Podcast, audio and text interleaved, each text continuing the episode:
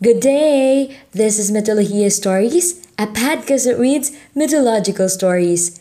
These stories reflect the different value systems of people from all over the world. But these stories, at the core, are really just fun to read. So relax everyone, smile widely, and let's start our storytelling session. Our story for today is another iteration of the tale of Apuni Bulinayin from the same Tinguian tribe from Abra, Philippines. You will notice that um, if you heard the first podcast, there are a lot of aspects that are similar. Um, just a heads up also, here I purposely leave out um, some parts that pertains to head hunting. Um, my goal for these uh, podcast is for the people to get to know um, to get to know the tales of the Filipinos, the Philippine mythologies. But um, I judge that I, but I do not want to glorify head hunting. So um, I, as a professional educator um, and a literary scholar, I deem that that is not necessary um, and I purposely live it out. Okay, let us continue. Um, Apuni Bulinayin. The most beautiful girl in all the world was Apuni Bulinayin of Nalpangan. Many young men had come to her brother Apuni to ask for her hand in marriage, but he had refused them all, for he awaited one who possessed great power. Then it happened that the fame of her beauty spread over all the world till it reached even to Adasin, and in that place there lived a man of great power named Gawi Gawin. Now Gawi Gawin, who was a handsome man, had sought among all the pretty girls, but never until he heard of the great beauty of Apuni Bulanayan had he found one whom he wished to wed. Then he determined that she should be his wife, and he begged his mother to help him win her. So Dinawagan, the mother of Gawi Gawin, took her hat which looked like a sunbeam and set out at once for Nalpangan. And when she arrived there, she was greeted by Ebang, the mother of the lovely maiden, who presently began to prepare food for them. She put the pot over the fire, and when the water boiled, she broke up a stick and threw the pieces into the pot, and immediately they became fish. Then she bought basi in a large jar, and Dinawagan, counting the notches in the rim, perceived that the jar had been handed down through nine generations. They ate and drank together, and after they had finished the meal, Dinawagan told Apuni Balagin of her son's wishes, and asked if he was willing that his sister should marry Gawi Gawin. Apuni Balagin, who had heard of the power of the suitor, at once gave his consent and Dinawagan departed for home, leaving a golden cup as an engagement present.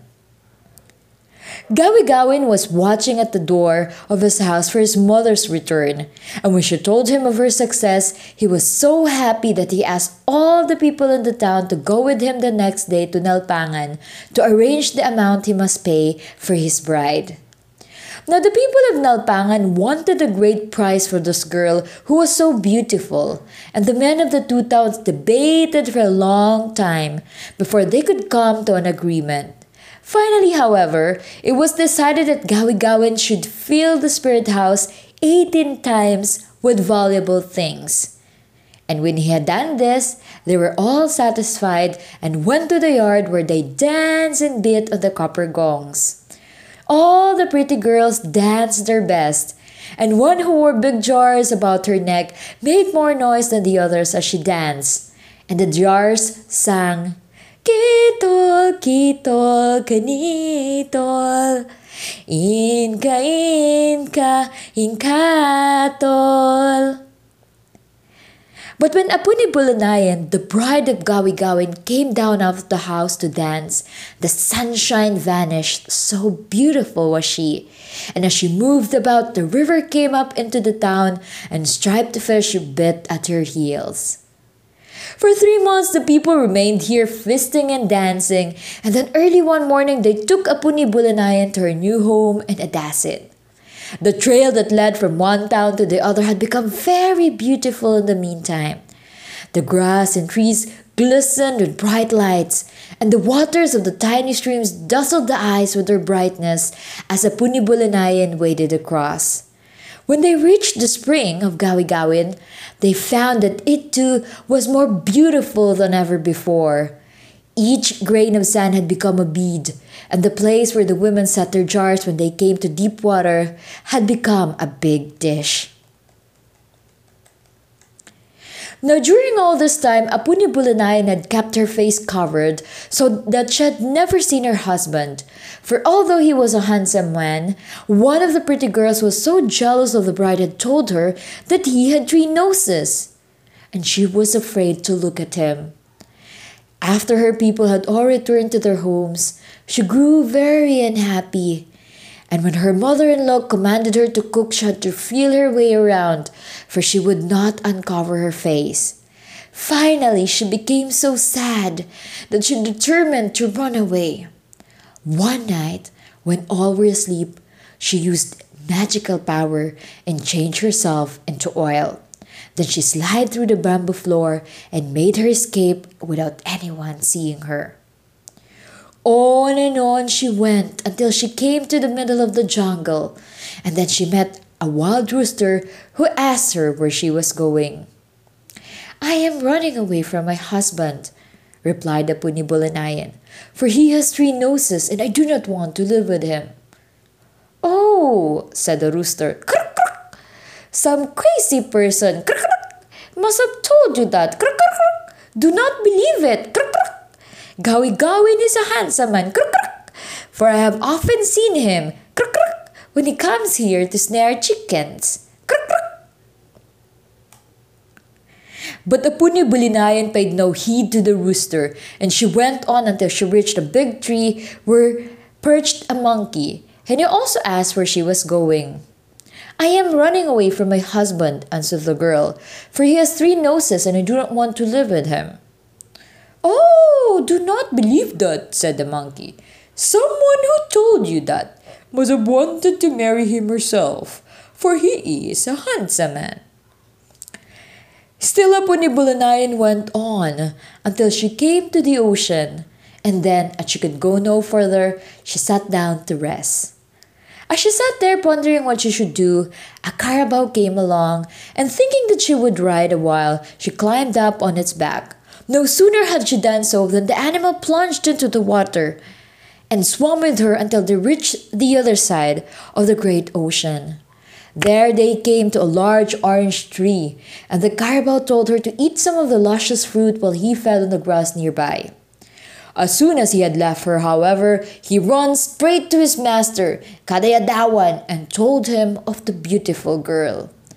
Kadayadawan was very much interested and quickly combed his hair and oiled it, put on a striped coat and belt, and went with the carabao to the orange tree.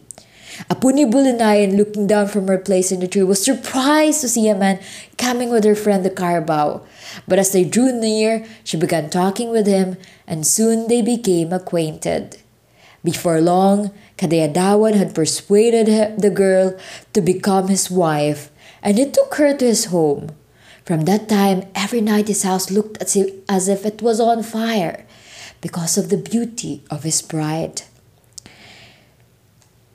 After they had been married for quite some time, Kadayadawan and Apuni Bulinayan decided to make a ceremony for the spirits.